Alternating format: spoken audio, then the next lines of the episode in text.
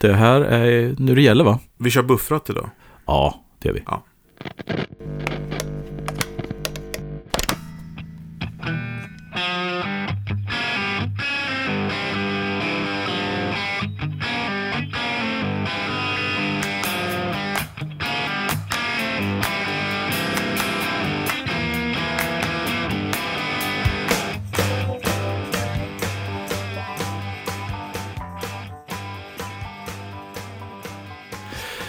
Ja, då ska ni vara hjärtligt välkomna till ytterligare ett avsnitt av Ultimate Guitar Gear Podcast. Jag heter Ulf Edelund. Och jag heter Fredrik Heghammar. Och fortsättningsvis heter vi där vi heter. Ja, vi gör ju det. Ja. Lika kul varje gång. Idag ska vi prata om någonting som... Ja, men det är väl starten för väldigt många. Ja. Och kanske också den slutna cirkeln. Ja, det här vi ska prata om bosspedaler. Bossen. Pedalen. Och vilket är ett märke som det finns väl inte nästan en enda gitarrist i vårt avlånga land eller hela världen som inte har någon form av relation till någon form av bosspedal. Ja, men det känns som det faktiskt. Mm. Och när jag sa det där startar så är det väl oftast där det startar. Nu har det ju seglat upp ganska mycket andra märken som kanske folk startar med. Mm. TC Electronics, Moer och sådär. Lite andra prisklasser. Ja. Men nu är ju Boss, ja, det är väl någonstans mellanklass. Ja, precis. Kan man säga. Men då när vi började spela, då var det ju... inte så mycket att välja på. Nej, alltså det var ju så. Om jag går till mig själv här så min första pedal var faktiskt inte en bosspedal, utan det var ju faktiskt det här TC-koruset, det klassiska Flanger Chorus-pedalen. Du ska alltid börja på topp. Ja, alltså, men det visste jag ju inte då, men jag tyckte bara att det var coolt och jag hade sommarjobbat, hade lite pengar över. Ja. Men min andra pedal... Ja, eller din första bosspedal. Var faktiskt min första bosspedal och är fortfarande en stor favorit så här 1900 frös ihjäl år senare, och det är ju den klassiska DD2. Yes. Ja. Och DD2an tycker jag fortfarande är en sån här pedal som sätter man den på ett pedalbord och drar igång den så är bara så här, ja, klart. Var det deras första digitala delay, va? Det var deras första digitala delay och en av världens första delay som var liksom hyfsat överkomligt. Det var inte billigt, var det inte, men som ändå var i en pedalform och som ändå var inte ohemult. Det var ingen rackburk helt enkelt. Nej, byggd som en tank. Ja. De är väldigt sturdy som det heter. Vilken var din första bosspedal? Ja, men min första bosspedal var inte heller min första pedal. Du ser? Ja, men du sa ju din första pedal, då får jag nästan säga min också. Ja. Min första pedal var en Dodd American Metal.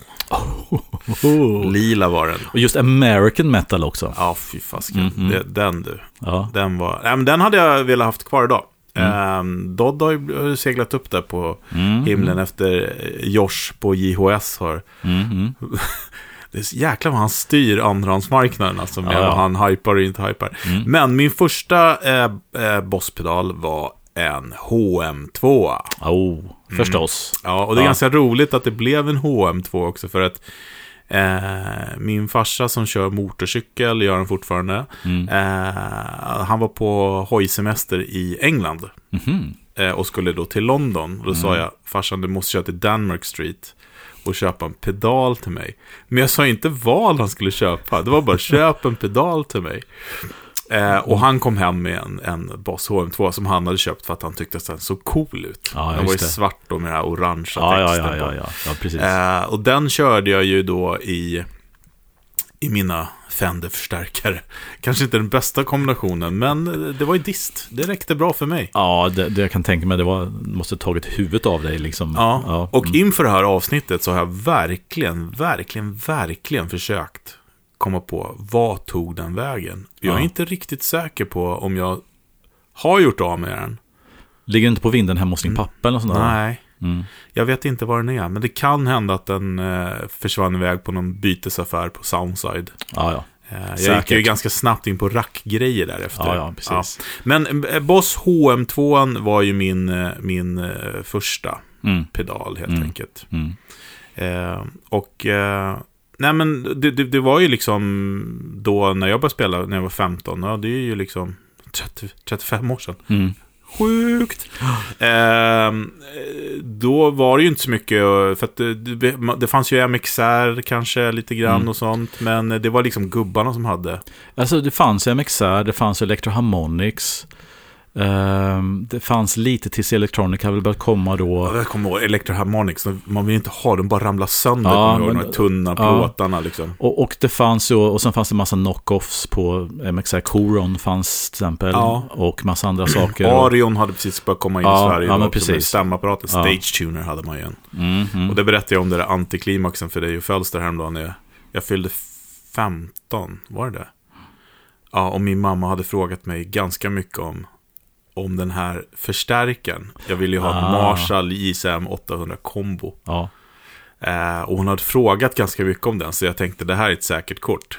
Inte för att vi hade de pengarna på den tiden heller, men jag var ganska säker på att jag skulle få den. Livsfarligt. Och sen så kom då morgonen när de kom in, och så såg jag direkt att det där paketet är inget. Det är fel storlek.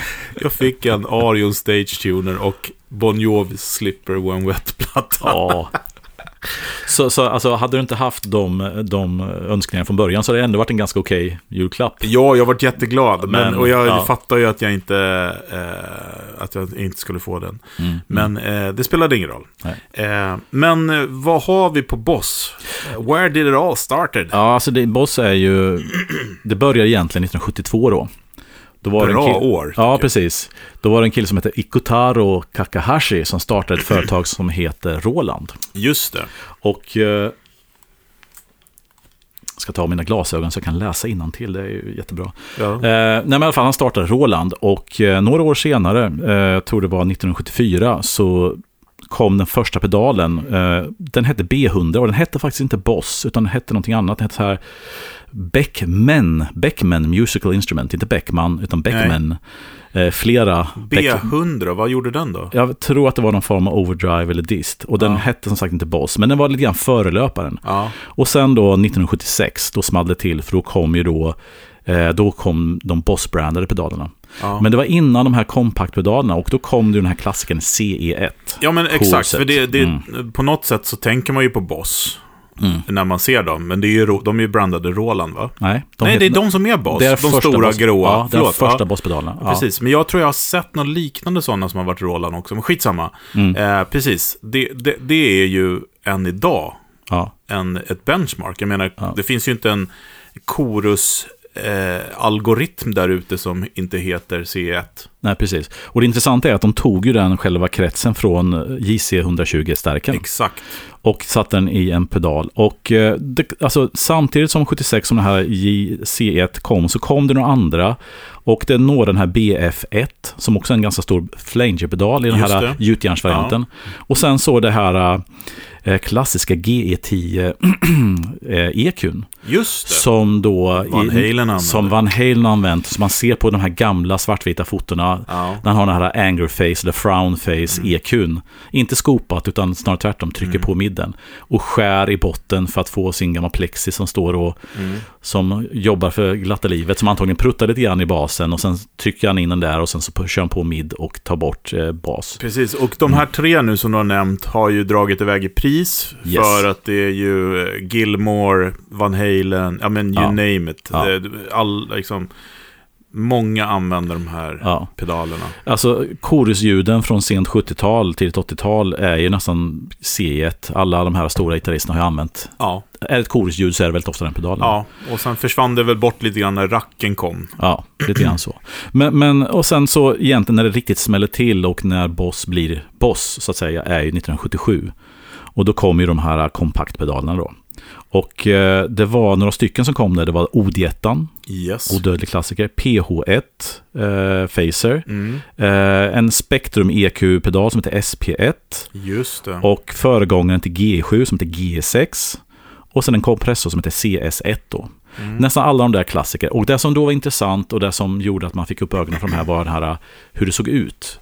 Det var ju någon form av industridesign som man inte hade sett förut. Verkligen, och just hur smart det var med den här liksom av och på switchen. Tyst till att börja med, inget klick, utan det var, och sen var den stor, man kunde trampa på. Och sen kunde man lossa på en skruv, och under hade man batteriet. Och sen så också det här som man nu då i butikåldern har ondgjorts över, men som då var en stor förbättring, var att det var buffrade. Ja, väldigt att, bra buffer redan då. Ja, som gjorde det att helt plötsligt så fick du tillbaka diskanten i dina pedaler, till skillnad från dina MXR eller Electromonics fyllda pedalbord som funnits innan. Och det är någonting som de där tre första du nämnde, för inte Ekun då, gjorde den också på sätt och vis, men de där stora gjutjärnskorset och flangern, de är ju liksom de blir en del av soundet, alltså man inte gillar hur de låter, alltså när effekten är av till och med, då är det, de tar väldigt mycket ton, eller om man ska vända på det, lägger till väldigt mycket ton. Ja, men precis. På ett coolt sätt, men då måste du vilja ha den hela tiden. Det är som ett EP3, gillar du inte ett bandeko liksom, då det blir rätt svårt, för att det ändrar ljudet så himla mycket. Men vissa tycker att det är lite positiva och andra till negativa. Men nej, men så att det var kanske det de fixade då med de här buffrarna, tänker jag. Precis, och just det här formatet att du ändrar, det var massa liksom olika fina färger hit och dit, och du kunde direkt på färgen se vad det var för typ av pedal. Formfaktorn var densamma, men det var ju då hur det lät och framförallt hur färgen såg ut. Och lite grann olika kontroller beroende på vad det var för någonting. Men OD1, det var väl deras fling till Tube Screamer, eller hur? Ja, jag tror det i alla fall. För det var inte tvärtom, va? Det är en bra fråga. Jag undrar om inte den var... Fan, jag har ju sett det här 1000 gånger. Jag tror att faktiskt Tube Screamer kom någonstans början på 80-81 någonstans. Så att jag tror faktiskt att OD1 var före då. Okej, då var det då är det Tube Screamer då, flingen till... Eller om det var 808 kom. Jag vet inte faktiskt. Nej. Jag vet inte riktigt vem som var först där. Ja. Det får vi be er som lyssnar att utbilda oss på. Det var dumt för att... Det är poddhjärnan som kommer in, för det här kollade jag ju upp innan, men jag kanske kommer på det under resan här. Men när kom DS1 då? Ja, DS1 kom ju, nu ska jag se, den kom ju strax efter tror jag faktiskt. Ska se om jag har skrivit upp det. Jo, den kom 78. Ja, för det är ju också en branschstandard kan man väl lugnt säga. Och då kommer då den här kompakta korspedalen som heter CE2 kom 79 då, Flangern BF2 som också en klassiker kom då 80. Så att där, alltså, mellan 77 och 80 så kom ju många av de pedalerna som man ser som klassiker. Och sen då 83 då kom det DD3 och det var väl DD2 som blev DD3. Det var väl då som det smalt till ordentligt för att... När kom Dimension C? Ska vi se. Jag vet, den kom nog lite senare tror jag. Exakt, jag har inte skrivit ner det. Men absolut. Dimension C var också en sån här pedal. Så att, men alltså, jag kommer ihåg att DD2 kom, så var det ju någonting som hände där. För jag menar, även om då de andra pedalerna var coola, så Facer, Flanger och OD-pedaler fanns ju som sagt innan. Men en bra delay-pedal, en digital delay-pedal. Alltså det har ju funnits, de analoga har ju funnits så, men de digitala... Att det kunde vara digitalt eko. Det var stort, kommer jag ihåg då.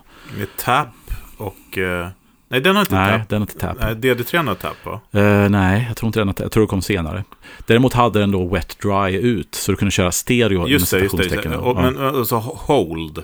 Hold hade den nog någon form som man kunde få den så. Men ingen tap-tempo, utan det är ett senare påfund. Så just det. Ja, jag tänkte på hold faktiskt. Hold-läget där. Men... Exakt, och den där flangern då, det är väl den, om jag inte missminner mig, som är också lite lila, va? Ja, precis, BF2. Också en klassiker.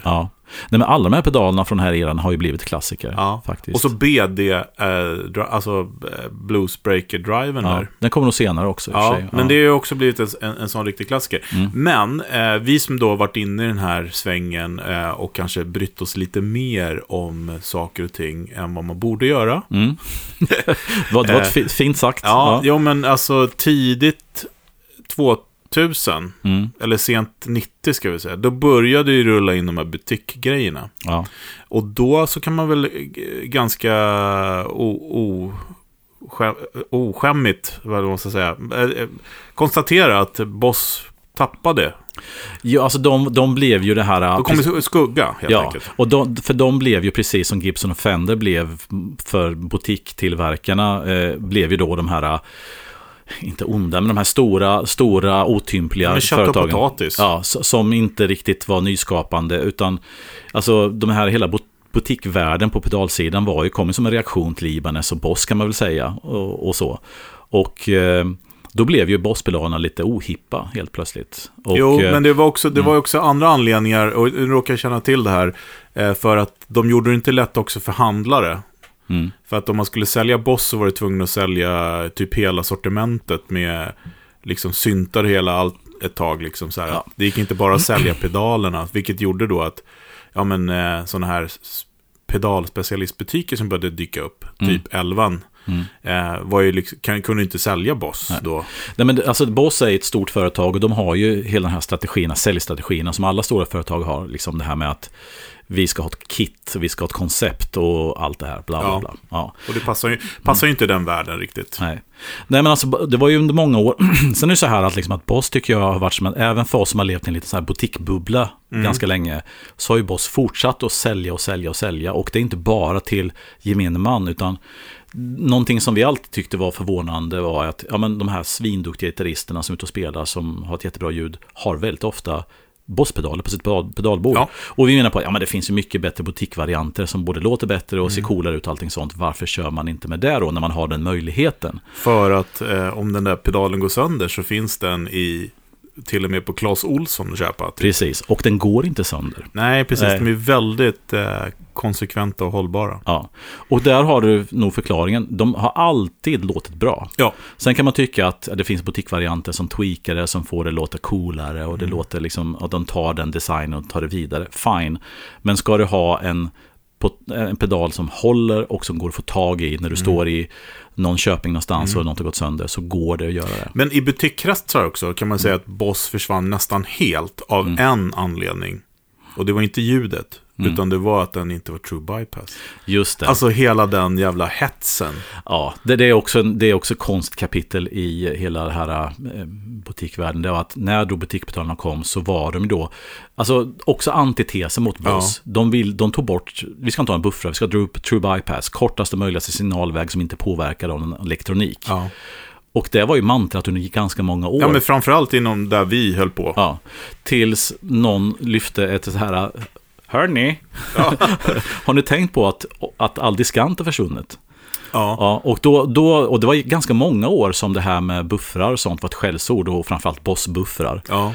Och sen så vände den här pendeln lite grann, och helt plötsligt var det så att ja, men buffra på bra ställen och buffra pedaler på strategiska ställen, in, ut, kanske någonstans i mitten, måste du ha. Ja, men precis. Och jag tror faktiskt att TU2 var en stor anledning till att Boss kom tillbaks igen. För att folk satte en TU2 stämapparaten då och bara jävlar, jag fick tillbaka min ton här, vad hände? Ja, den är buffrad. Ja, ja. Och det känns lite grann som att när de snobbiga gitarristerna, man ska uttrycka det, tog till att när de släppte in Boss från kylan, var lite grann när den här pendeln svängde och man märkte att men shit, liksom, en och annan bosspedal här i gör ju det faktiskt bättre än mina svindyra true bypass butikpedaler. Verkligen. Och ja. Jag tänkte håll tråden, för att vi glömde en väldigt viktig grej här, tycker jag. Och det var ju faktiskt med halvracken. Ja, just det. Scott Henderson använde ju liksom de här halvracken. Man såg många gitarrister som på den tiden när de kom, tidigt 90-tal, vad kan det vara det? De effekterna är riktigt bra. Ja. Och sen så Boss ME5. Ja. Ja, alltså sen har man ju alltså, jag ska backtracka lite grann där, för att det finns ju en typ av effekt inom citationstecken som vi var berörda, som Boss också var pionjär på, och det var ju stämapparater. Ja. De, alltså TU12, den här lilla gråa med orange display som kom då till 83 redan, var ju en av de första digitala kromatiska stämapparaterna. Och sen kom då TU2 som du nämnde då, den kom ju redan 98, som var nog den första stämapparaten i pedalform, alltså pedal tuner. Ja, för jag köpte ju Scott Hendersons gamla Custom Audio-rigg, Bob Bradshaw då, och han hade ju en sån här gammal med nål, just det, som satt liksom fastlimmad på bordet. Shit. Och det roliga är att, liksom, att jag läste någonstans att Boss, när de kom med TU2 då i pedalform, så att det här kommer det här slå liksom. Men det blev ju, alltså att ha stämapparaten i pedalform där du kan slå av och på istället för att routa signalen genom en stämapparat var ju genialiskt. Jo, men frågan är inte om så här Arion Stage Tuner var före Boss där. Eller samtidigt kanske. Men det kanske bara var att jag inte hade råd med en boss och köpte en sån till och med. För de var ju ännu plastigare liksom. Jag vet faktiskt inte, det kan vara så jag är osäker. Men du vet, kommer du den här svartvita? Ja, absolut, liksom. Absolut. För att det inte fanns så mycket annat att välja på just då. Om man ville ha en pedal. Men i Sverige då. Men precis, så Boss har ju liksom haft ett finger med spelet väldigt mycket. Men just där när Roland kom då med GP8 och GP16 så kom ju de lite skymundan. Då kom ju de med ME5 som är analoga effekter i en multiförpackning då. Ja. Jävligt bra. Ja. Och Boss har ju alltid varit lillebrorsan som kommer med lite billigare lösningen för, som är lite enklare, medan Roland har då varit flaggskeppsprodukterna. Även om de kanske mer har liksom lagt tyngden på syntar och den biten och låtit Boss sköta lite grann gitarrgrejerna. Åtminstone på senare år har det varit så. Men då så fanns det lite Roland-produkter som GP8 och allt det. Ja, under rack-eran så att säga. Precis. Men, och sen så, som vi sa då, så började Boss hitta tillbaks lite grann. Och det är ju så att Boss har ju aldrig varit borta, det är inte det jag menar. Men i våran värld. I våran lite snobbiga butikvärld så var de ju helt ute ett tag. Ja, precis.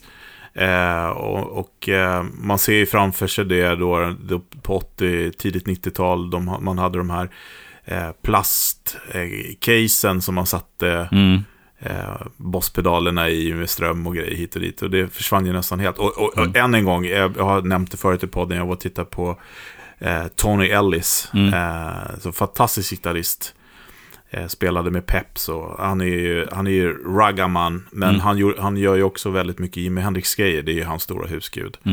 Han hade en Paul vad heter han? Guy, tack. Paul Guy Strata in i ett sånt där plastbord med 6-8 bosspedaler, liksom så här preppat de här, man ska ju ha de olika typerna. Ja, just det. In i en Roland Jazz Chorus, och det är faktiskt än idag en av de bästa Hendrix-tonerna jag någonsin har hört. Alltså, jag ljuger inte. Fy fan vad bra det var. Helt enkelt. Men ja. Nej, men alltså, så att för mig är det lite grann så här att det var ganska, alltså Boss började komma tillbaka och började hitta tillbaka till pedalborden, men det känns som fortfarande att Boss var lite så här big corporate borta på något sätt. Men sen, det här kan vara en högst personlig upplevelse, men jag upplevde att någonstans runt 2014-15 där så börjar Boss blir lite hippa, och jag funderar på lite grann vad det var, och jag tror det är fler grejer som dels då, tror 2014 så kom de med sin Wasa-craft. Men absolut, Wasa vart ju snäppet upp, det var liksom som att nu vi tar det här på back to the roots liksom. Ja, men det är lite grann så en nick till alla butiknördar som, okej, vad gör vi? Vi tar en klassiker och så förbättrar vi den och med schyssta komponenter och allting sånt. Och så att jag tyckte att då fick man upp ögonen lite grann för dem, för att de kom ju också med en hel del av de här pedalerna som då hade börjat gå upp i värde lite grann. Ja, men det är som DM2an, CE2an, Dimension C som vi snackar om, som heter då DC2W i Wasa. Och inte minst min andra favorit, VB2an då. Just det, precis. Ja. Exakt. Och den är ju nästa avsnitt för sig, men den har vi gjort veckans pryl på. Ja, jag tror det. Ja. VB som är då vibratot, klassiska. Vad hette han nu då som spelade på? Buddy Miller var bra. Tack, kommer jag aldrig glömma. Nej, men det är sant. Vasa, första Vasan, det var väl, vad var första Vasan som kom? Jag vet inte om det var möjligtvis DM2an som var första Wasa-pedalen. Kanske det var. Jag kommer inte ihåg riktigt, men det låter väl rimligt att det är ett analog eko som återintroducerar. Eller så är CE1. Jag kommer inte ihåg riktigt. Men och det där är ganska smart också tycker jag utav dem, för att det har ju alltid varit så här folkets pedal på något sätt. Kött och potatis. Ja, men verkligen. Och att liksom det började bli black label hit, svartskruv där, kromskruv där, det chippet, lalala. Alltså en väldig hysteri kring de här gamla. Och det är ganska smart också att liksom göra det tillgängligt igen genom att göra de här Vasa-serien då. Ja. Men också lite så här som att säga att de här är bättre än de andra. Jag vet inte. Men nej. Ja, det funkar ju uppe bort. Alltså de Vasa-pedalerna jag testat, och det är ju framförallt VB2an som jag testat mot mitt original, är väldigt, väldigt nära. Alltså ibland så kan Rishus vara så här, okej, det är mer utanpåverk och sen inuti så låter det inte eller ser ut likadant. Men den är faktiskt en sån pedal som jag faktiskt starkt kunde rekommendera folk att köpa. Men har VB2an funnits? Finns VB2an som icke-Vasa också? Nej. Den slutades göras för jättelänge sedan. Ja, men precis. Det där fyller det ett syfte. Ja, exakt. Men jag menar på de som det finns ju liksom... ja, men de som... Eller är bara Vasa de som inte finns längre? Ja, jag tror inte de gör Vasa-varianter på existerande. Jag tror det är halva grejen. Det är deras Rish och så gör vi det på klart, ett såklart. Ja. Det där HM2 finns ju också Vasa. Ja, precis. Jag trodde att de gjordes fortfarande. Nej, inte. Fan vad konstigt. Ja. Nej, men, och sen en annan grej tycker jag att då, alltså med Vasa och även innan så fanns det då pedaler för så att återanknyta det här liksom, att det behöver bli lite mer hippt igen. Och sen så, men parallellt med allt det här har ju alla de här DSP-pedalerna kommit. Alltså Strymon framförallt och Eventide, alla de här vi snackat om. Och då kom ju de också 2017 tror jag med de här 500-serien. Ja. Med delay, modulation och allting sånt. Och sen för något år sedan så kom ju 200-serien. Ja. Och samma motor i ett mindre format. Ja, men precis. Och då helt plötsligt så har de ju musklats in på den marknaden som har ägts av de andra vi nämnde på något sätt. Ja, och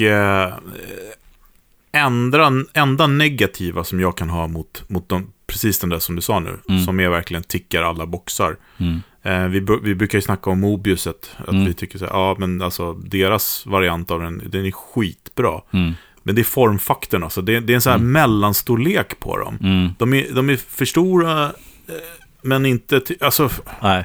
Och sen tycker jag alltid att Boss har haft lite problem med att göra något som ser lite sexigt, eller sexigt fel ord, men alltså snyggt eller så här industridesign. De har alltid varit lite så här förutom de gamla då. Ja, men liksom det var de i förgångare, men sen har det alltid känts som att det ser lite så här räknenisse ingenjörsbyggt ut liksom. Och man spelar ju inte med ögonen men jo lite. Men storlek på pedaler tycker jag är, därför gillar jag den här 200-serien. Och jag har sneglat lite grann på den.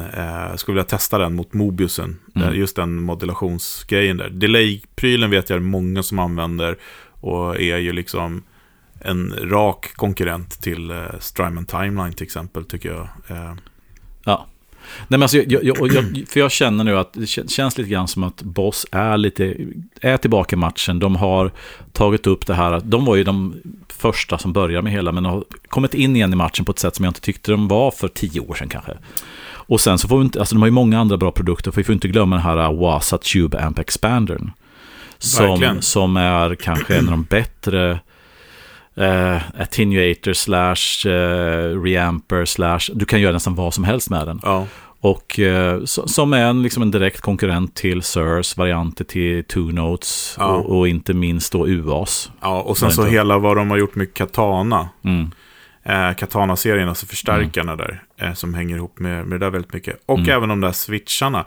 Jag tyckte det var en grej som jag var, alltså du vet ju hur jag hållit på fram och tillbaks liksom med ska jag ha midi, ska jag ha loopar hit och dit, ett tag bara. Nej, men fan, köper den här Boss, vad heter den, NS, jag kommer inte ihåg. ES. ES5, 8 och... Ja, men jag tänkte den med tre loopar. Just det, ES3. Och effekter. Alltså så lite som jag använder effekterna. Nu är man ju snobb och kan höra skillnaden, men det är ju synd ibland. Den hade ju gjort jobbet så jävla bra. Ja. Några schyssta drivar, de där tre looparna, någon fuss, och sen så har effekterna i klockrent liksom, till ganska förmånligt pris. Ja.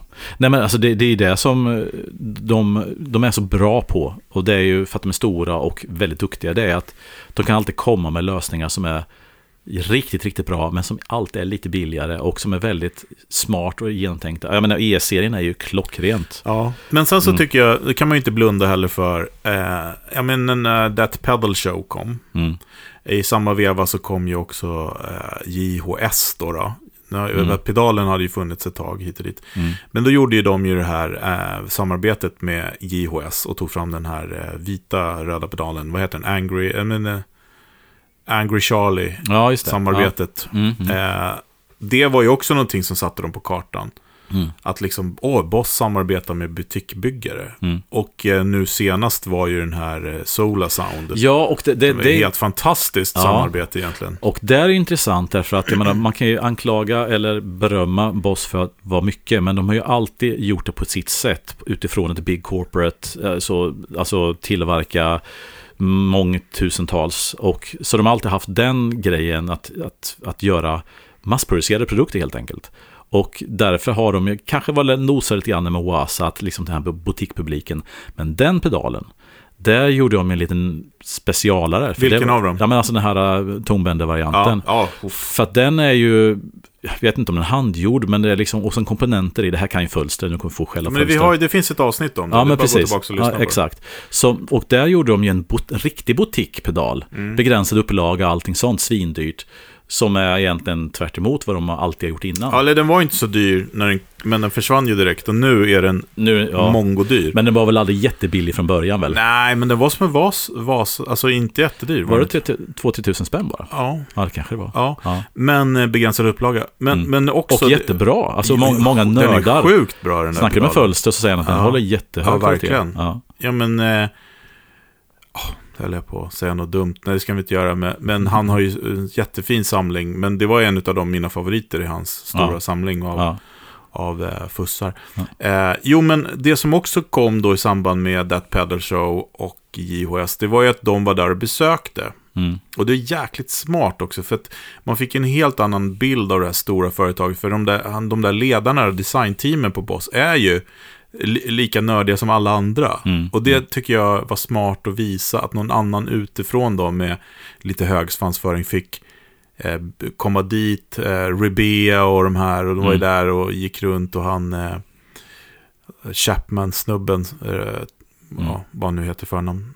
Han finns det mycket att prata om också i och för sig, men det gör vi inte nu. Nej. Men de bjöd in massa sådana smarta människor då i samband med det här samarbetet med JOS, som jag tror vart man fick en annan syn på det, helt enkelt. Ja, och jag snackar liksom corporate bla bla bla hit och dit, men vi snackar ändå fortfarande musikinstrumenttillverkare, så att vi är inte ens i närhet av en kylskåpstillverkare eller biltillverkare, så att det är ändå fortfarande små företag förhållandevis. Precis. Men vad skulle man vilja se då från Boss? Jag fick inte förbereda dig på den. Nej, precis. Det var ju väldigt bra fråga. Alltså, än en gång, jag vet att det låter som en trasig apparat här, men jag gillar ju det här tänket som både Boss och Roland hade på 90-talet och 80-talet. Det här med att skita i DSP, utan man jobbar med analoga kretsar runt omkring. Alltså filter, modulation, feedback, som allt sånt. MF5-an. Ja, men precis. Och som Rosa som man snackat om, men som även DD2-an var. Och även de här SD3000, de här som fanns. Jag skulle vilja se att de gör lite grann som Eventide gjorde, att ta upp den tråden, att jobba mycket analog teknologi runt någonting som är digitalt. Jag skulle vilja se att, och nu kanske det här finns, men jag tror inte det. Jag skulle vilja se att Boss släppte ett pedalbordsinterface. Det skulle vara smart. Alltså någon form av liksom isolerat med buffer, in, ut, stereo, dry, wet. Aha, okej. Så lite grann som deras fina buffrar, en start och en stopp. Okay. En pedalbordsplattform. Men tänk dig en pedal. Alltså, du menar så? Okay. Ett sånt interface som Göran på Sound of Silent bygger, eller Goodwind eller Erik på Backline-verket. Att en interface eller in- och utbox med, med ett SAFO. Till förmånligt pris. Det finns... men jag tycker att det finns lite dåliga alternativ där ute just nu. Det finns nästan bara butik. Eller skräp. Så att en bra sån tror jag skulle vara en bra produkt. Men helt klart. Och när jag sa det här med analog teknik runt digitalt, alltså GP8 var ju just det. Ja, just det. Digitalt styrd till största delen analog teknologi.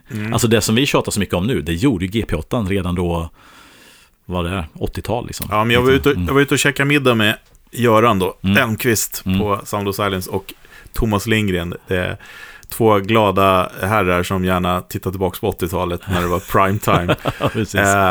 Men Göran har ju precis återskaffat sig en GP8 som han också har moddat och fixat och praisar den väldigt högt. Ja men det har väl lite grann med ingångskapacitans och sånt som gör att den låter, att den skäl signal, men att man kan modda den, säger själv den grejen. Att göra den i en modern form, allt man kan ha kommit med digital styrningsteknik nu, har varit väldigt intressant. Ja. Och kanske då inte ens i rackformat utan som du, någon pedal eller någonting. Ja. Men det är också det är fascinerande, tycker jag, ibland de här stora bolagen, hur illa de känner marknaden ibland. De är jätteframgångsrika, så att who am I to tell? Ja, men jag tänker mig att men som ett sånt pedalbordsinterface då, som vi som håller på och bygger eller sätter upp pedalbord tampas med rätt mycket och betalar väldigt mycket pengar för att få. Så en ganska enkla grejer om man massproducerar. Ja, precis. Men problemet med ett stort företag är ju att beslutsväg och sånt och kommunikationsvägar blir ju mer tungrodda. Ja. Mm. Nej, men Boss är fortfarande Boss. Ja, faktiskt. Mycket väl värda och slänga ett öga på alla typer av deras produkter faktiskt. Just det. De är skitbra. Ja. Så att kul, och faktiskt det vet inte du om, men jag kontaktade ju Boss innan vi skulle spela in det här avsnittet, men har inte lyckats få något bra svar från Boss i Sverige. För jag tänkte att jag skulle vilja veta om det var något nytt på gång när vi ändå skulle liksom tillägna dem det här avsnittet. All right. Men har inte fått svaren. Då får vi kolla om Tobbe och gänget kan höra av sig här i sociala medier istället. Ja, men jag pratade med en trevlig herre som heter Daniel där, men det var inte hans bord. Nej. Just de här grejerna. Men vi hoppas på återkommande. Och det vore ju roligt om både om det är någon på Boss som lyssnar, eller Roland Scandinavia då som de heter, eller ni som är där ute, vad tycker ni att vi ska kolla på? Vad missar vi? Eller vi har ju missat massa bra pedaler här såklart, men vad tycker ni att Boss skulle ta fram? Eller vad tycker ni är er bästa Boss-pedal? Dela gärna. Ja, hör av er i sociala medier. Ja. Nu drar vi från en boss till en annan boss. Till superbossen, bossarnas boss. Ja, the Felster Boss. Yeah.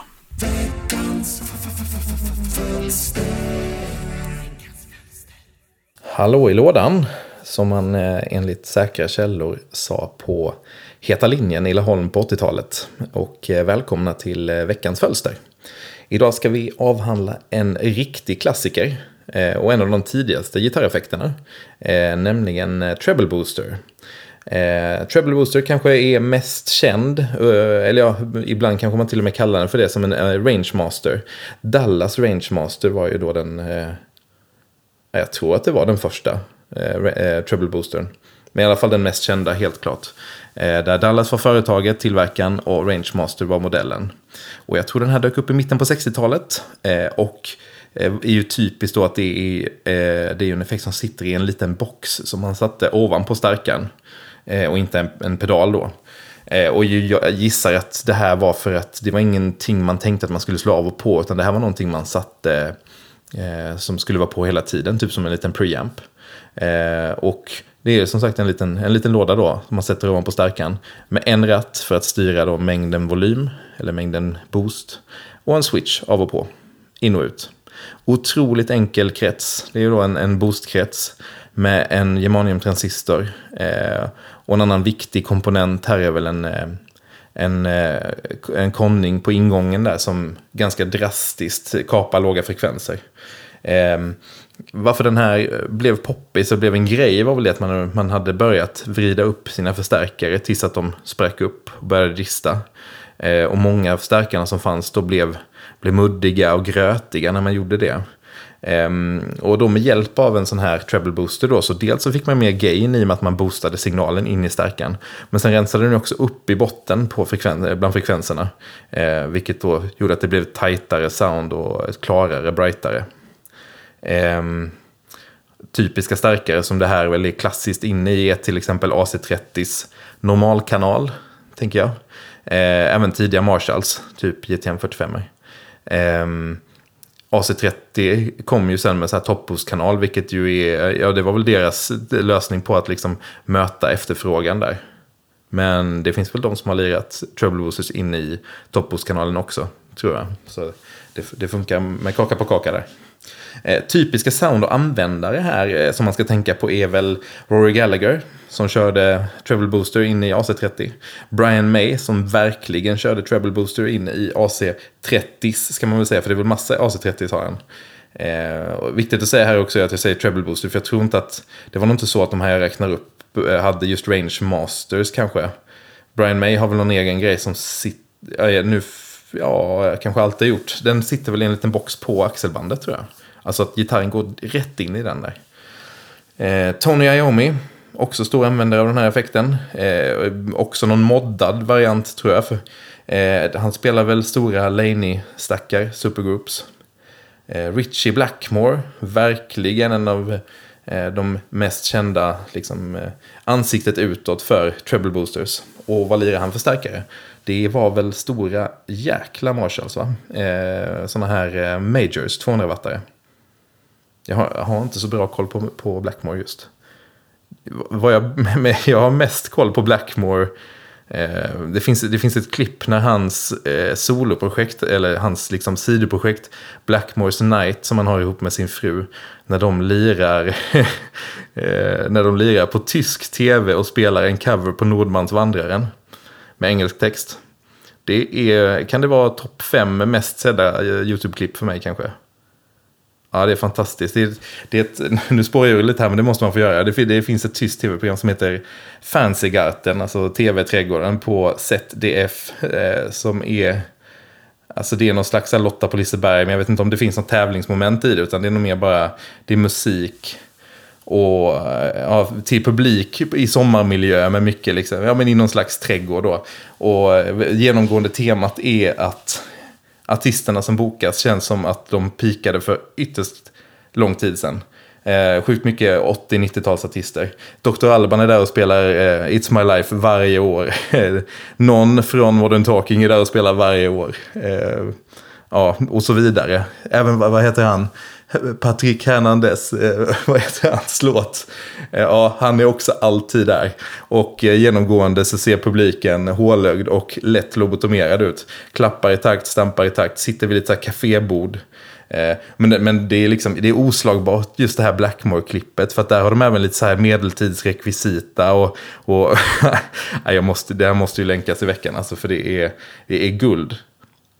Och jag hade velat höra storyn om vem som pitchade liksom, Nordmans Vandraren till Blackmore. Ja, Journeyman heter den, finns på Spotify dessutom. Det var ju ett sidospår av rang det va. Men en treble booster då. Typiskt är att man kör in en sån här skitig stark som komprimerar. In i en ren stärkare så låter en typisk treble booster i alla fall piss får man väl säga. Det är ju nästan det är obehagligt ljud. Och det är ju för att man kapar så himla mycket botten och delvis lågmid. Och sen så boostar man då högmid och diskant. Och in i en ren stärkare så blir det svinvast och tunt. Oanvändbart. Lite så här transistorradiosound om man tänker det så här. Ja, gammeldags radiosound. Men om man då spelar in i en stärkare som komprimerar lite, så tar det ju bort lite av den här toppen och det limmar mycket mer. Och sen är det också det är en ganska skarp EQ-kurva. Så att man får nästan lite så här kokt wah-känsla, alltså en wah-pedal som man har ställt i fast läge, liksom är väldigt en peak i frekvenserna, skär genom vilken mix som helst, som smör, varm kniv genom smör. Och det är inte en typisk booster. Det är klart att den heter treble booster, så det är inte bara en booster, men det är ju ett sound väldigt mycket mer än vad det bara är en booster. Det är ett glasigt sound, lite det här som liksom en avrullad fastface kan ha. Fast inte det soundet, utan men liksom lite de kvaliteterna. Kan det vara lite så här germanium-transistorerna som jobbar där kanske? Eller transistorn just i Rangemaster-fallet, typ bara en där. Och de rullar av bra också, det får man säga. Alltså det funkar att liksom, rullar man av på gitarren så blir det så där glasigt. En modern klassiker i sammanhanget här är väl Analogmans Beano Boost. Heter så på grund av... det är ju slang, Beano Boost, eller ju smeknamnet då för John Mayall and the Bluesbreakers-plattan, för att Clapton sitter och fan är det som låter här inne? Ja, det är så här, tvättmaskinen går på sista centrifugen här nu och en garderobsinredning börjar vibrera bredvid. Okej, vad ska vi se, vad var jag någonstans? Binoboost. Och Binoboost heter den då för att The Beano Album är smeknamnet för John Mayall and the Bluesbreakers-plattan. Den som Clapton spelar på. Och det kallas väl det då för att Clapton sitter med en serietidning som heter Beano, tror jag, på omslaget. Och det finns någon slags myt där om att Clapton hade en Rangemaster på inspelningen av den ytterst klassiska plattan. Men det är väl också, där har det tvistats om bland de lärde. Finns väl inga bildbevis på att han hade en sån där. Och vissa tycker att man hör att det finns en sån och vissa tycker inte att det hörs att det finns en sån. Så vi ska låta det vara osagt, och det var också därför jag inte tog upp Clapton där uppe innan bland de typiska soundsen, för att det finns väl inga bevis på att han har använt en sån. Kanske säger man att istället är att det där soundet kommer från en maxad stärkare som har spelats in på ett visst sätt med viss typ av mickar in i preamps som distar lite och så vidare. Så men hur som i alla fall så heter ju Analog Mans Rangemaster-klon då Binoboost. Den har ju lite förfinande grejer då jämfört med originalet. Den har till exempel en liten switch på med 3 lägen. I mitten så är den då stock, alltså den har samma EQ, samma sound som den klassiska Rangemastern. Flippar man switchen uppåt så går man in i midläge, vilket gör att det släpper på lite mer frekvenser underifrån. Blir inte lika vass, utan den gillar jag på min till exempel. Jag tycker att den blir inte lika vass, men den skär ändå bra, pushar precis där man vill. Och sen neråt och så blir det mer fullfrekvens. Den är också kul, men kan bli lite bumlig. Men det är säkert beroende på vilken stärk och så vidare man kör in i. På vissa andra så här treble booster-varianter, moderna, så finns det en ratt istället där man kan vrida på för att liksom dela in hur mycket frekvenser man vill ha med. En annan klassiker som bör nämnas här är väl Keelys Java Boost, som också är en treble booster. Jag har då en Binoboost i en Analog Man Sun Lion. Sun Lion är Analog Mans dubbelpedal då med, som både har en fast face, alltså en sunface, och sen då Binoboostern efter. Och de lirar coolt ihop. Analog Man har väl till exempel sagt att han tycker att de behöver inte bygga, eller de bygger ju dock Tone Benders ändå. Men han tycker liksom att man kan komma rätt nära Tone Bender-sounden genom att köra en fast face in i en treble booster. Ja, han har kanske någon liten poäng där. Sån har jag är inne på min andra Sandlion. Men varför det här ämnet nu liksom poppade upp och var dags att ta tag i var för att jag fick hem en Pig Dog Dirty Mac, som är en av Steve Williams takes på Rangemaster-kretsen. Det här är en väldigt enkel liten pedal, en ratt, fast EQ, men väldigt snygg EQ måste jag säga. Sjukt bra bett, väldigt vass, men inte riktigt den här allra jobbigaste toppen. Och heller inte helt avrullad neråt. Så att den liksom, det finns lite kropp kvar. Det är svårt att beskriva, men i alla fall jag satt ju AB'd såklart mot Binoboostern. Och den hade liksom, den var både vassare men också rundare. Det var svårbeskrivet, men väldigt väl utförd skärning i EQn. Och jättekul pedal att spela på. Sjukt bra pedal. Så ja, nu är man ju inne där liksom. Nu är det dags nu att bygga om på bordet. Jag är sugen på att sätta den där. Men jag måste ju inte ha det här soundet heller. Treble booster för mig är ett jättekul sound, men det är ingenting som jag använder så jättemycket. Men ska jag ha det, då kanske jag måste ha den där pigdoggen där på. Ja, kul. Och som jag nämnde innan där också, så är det typiskt att det sitter en germaniumtransistor i de här.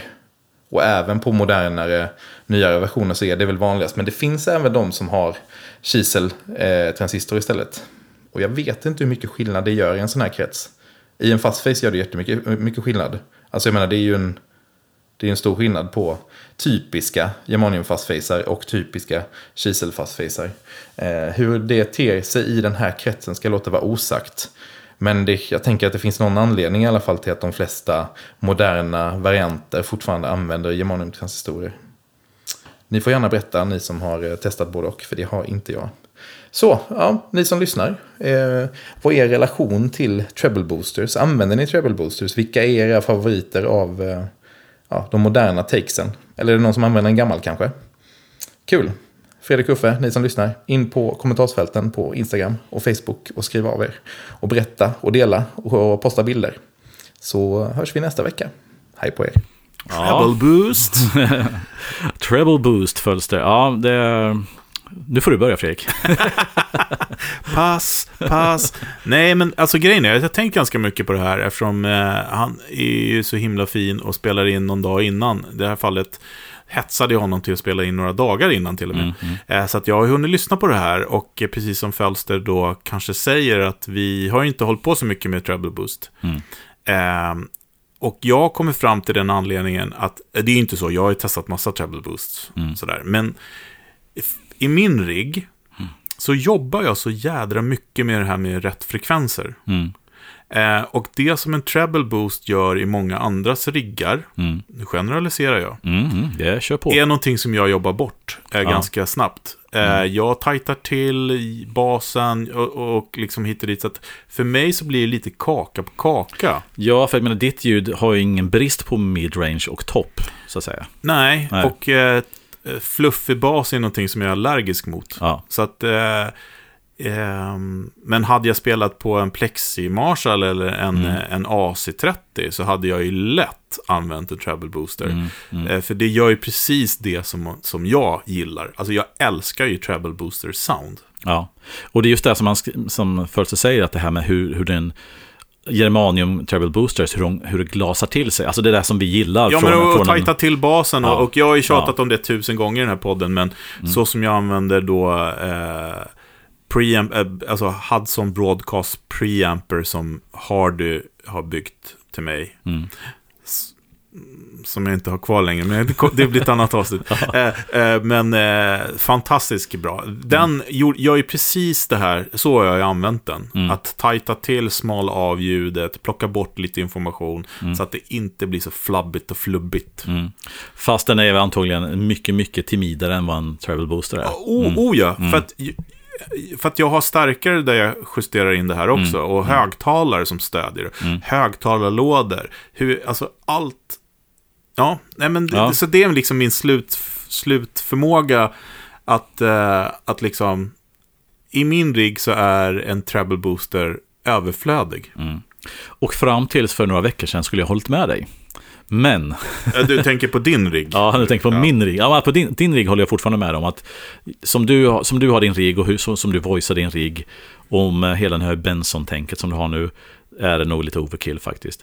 Men om man kollar på mina grejer så är det så att fram tills ganska nyligen så hade jag också, så hade en treble booster inte riktigt, hade kanske funkat lite tidigare signalkedjan in i någon dist, men hade inte riktigt varit klockren. Men nu när jag faktiskt använder dist i förstärkarna, för att det jag får då när jag gör, framförallt använder då preamp dist på lite låg volym, så får jag en liten flubbigare bas och jag får en kompression, har jag en grundkompression i stärkarna, så att det kan faktiskt vara så att den typen av pedal jag ska testa nu och göra ordentligt är just en treble booster. Ja, precis. Och du har ju på något sätt stått frön till det.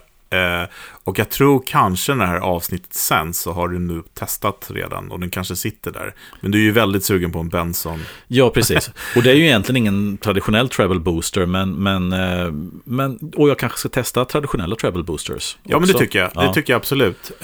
Och för att jag kommer ihåg, alltså när du hade din AC30 så testade vi ju de här BDM eller vad fan heter de? Ja, vad heter de? Något med B och M.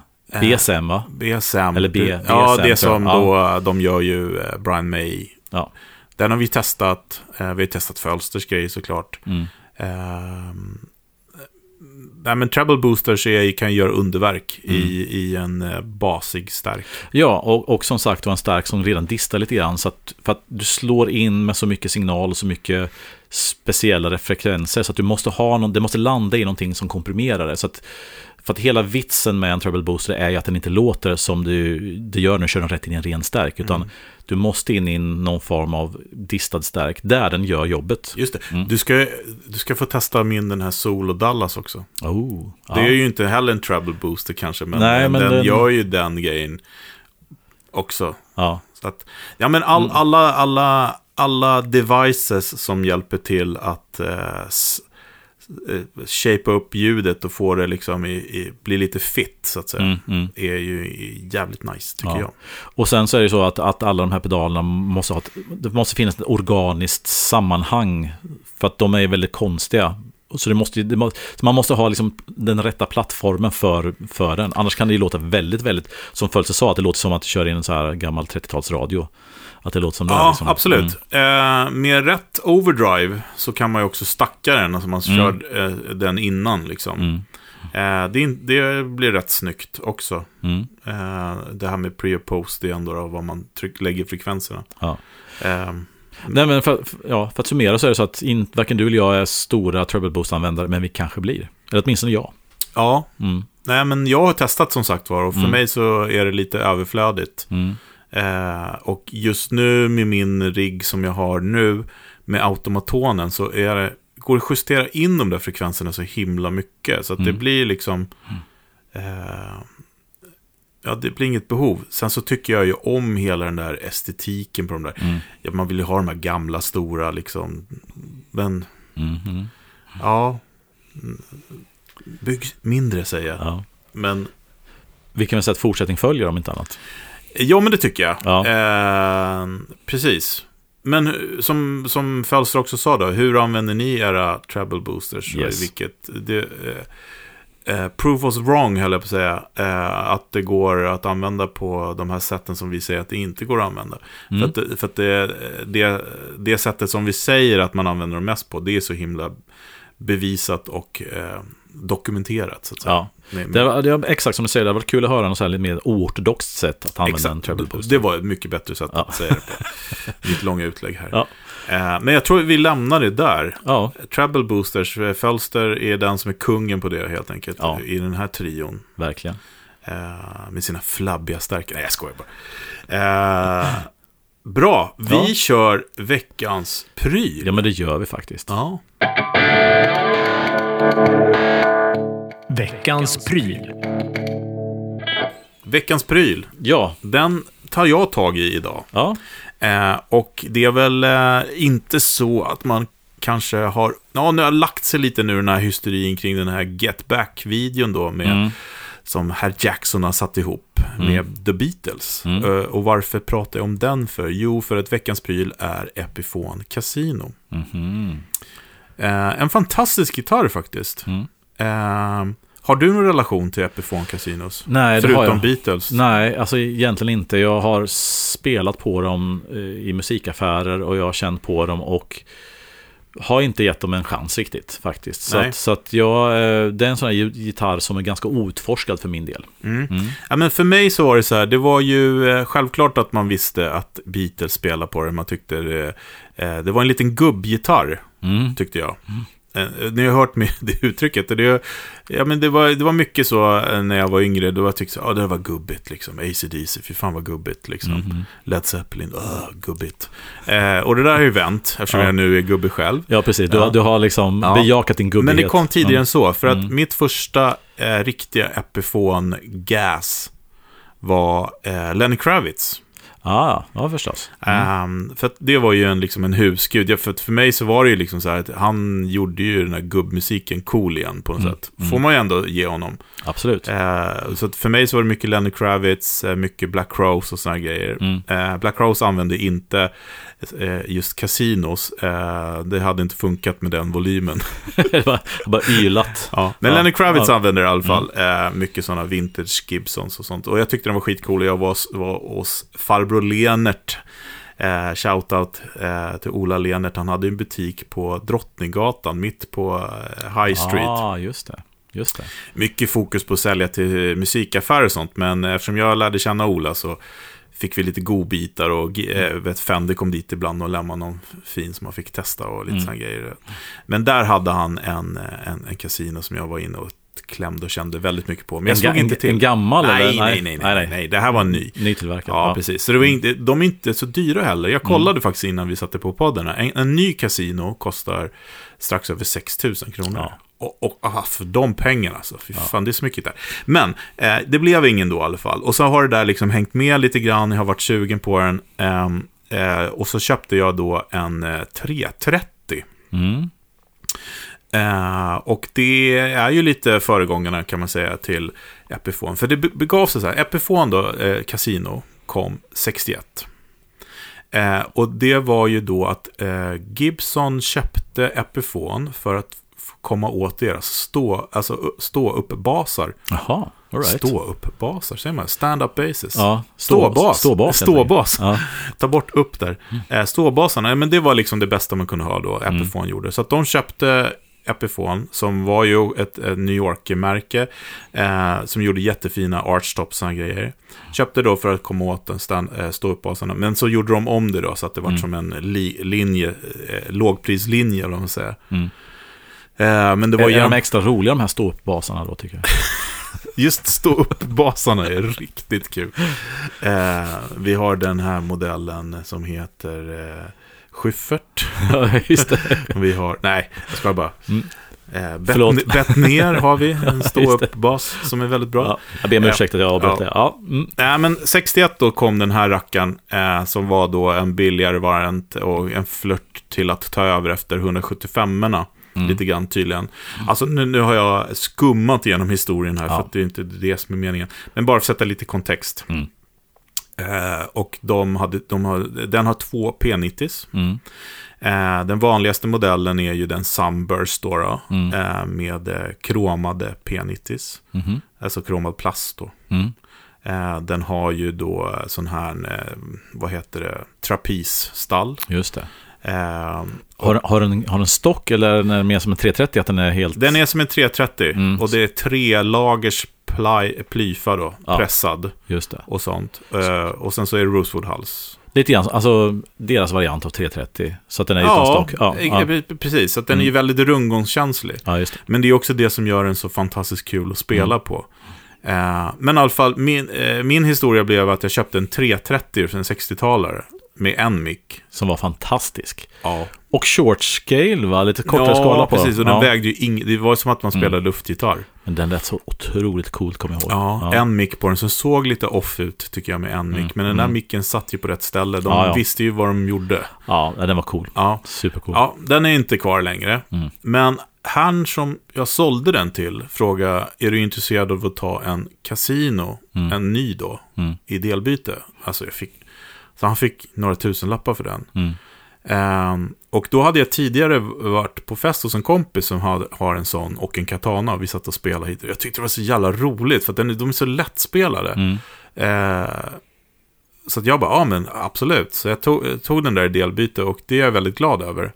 Och min son använder den väldigt mycket nu när han har börjat spela. Men det är en så otroligt rolig gitarr. Alltså... Ja, 6 000 kronor när jag fick den. Och min kompis där, han köpte när Four Sound la ner där på Sankt Eriksplan för 2 000 spänn, tror jag, 2 500 spänn. Det var liksom ny, inga pengar alls. Nej, men man får skruva åt lite saker på dem. Både hans och den som jag har var lite såhär bass-sound på när man spelar. Och jag behöll på att justera och försvann inte.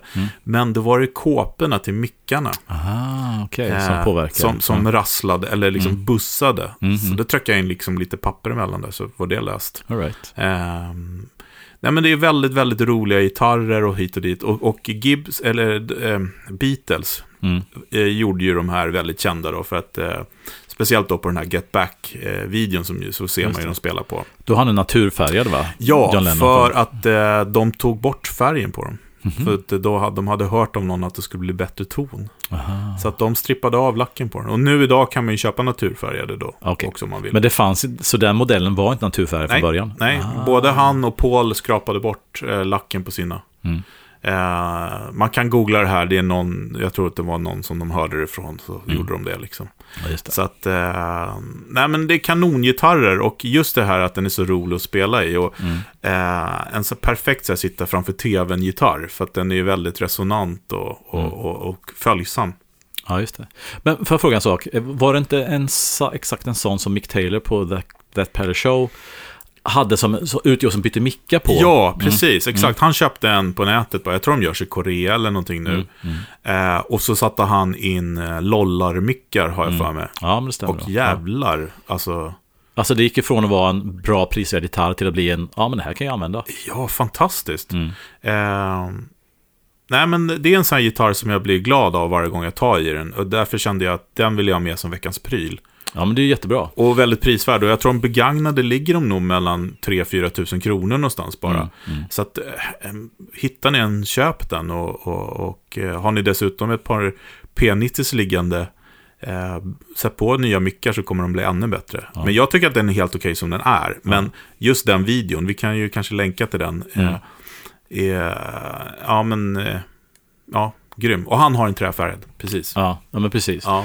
Och, ja, men alltså, det här är ju bara en gång som visar att idag vi lever nog liksom i guldåldern för prylar idag. Jag menar, verkligen. Alltså för ett fåtal tusenlappar så kan du ju få grejer som är så bra, och som inte bara är bra för pengarna som jag sa innan, utan som verkligen är bra, punkt liksom. Och gör man då lite små moddar på det, så har man en gura som man kan använda professionellt utan att blinka liksom. Oh ja, absolut. Och jag har spelat på en handfull i alla fall, och alla har varit bra. Så att veckans pryl är Epiphone Casino. Gött. Ja. Ja, vad trevligt. Have fun, play loud. Ja, verkligen. Inte för loud, för då går det runt. Ja, speciellt på den. Speciellt med treble booster. Ja, eller hur? Ja, trevligt. Tack för idag, och hör av er på sociala medier. Är någon mer som har en Epiphone Casino som de kanske moddat och meckat med? Ja, show us the casinos. Ja, men verkligen. Gött. Och även gamla vore kul. Ja, gamla också. Gamla Epiphoner. De har blivit dyra. Men coola. Lika fina för det. Yep. Hej på er. Ha det bra. Hej då.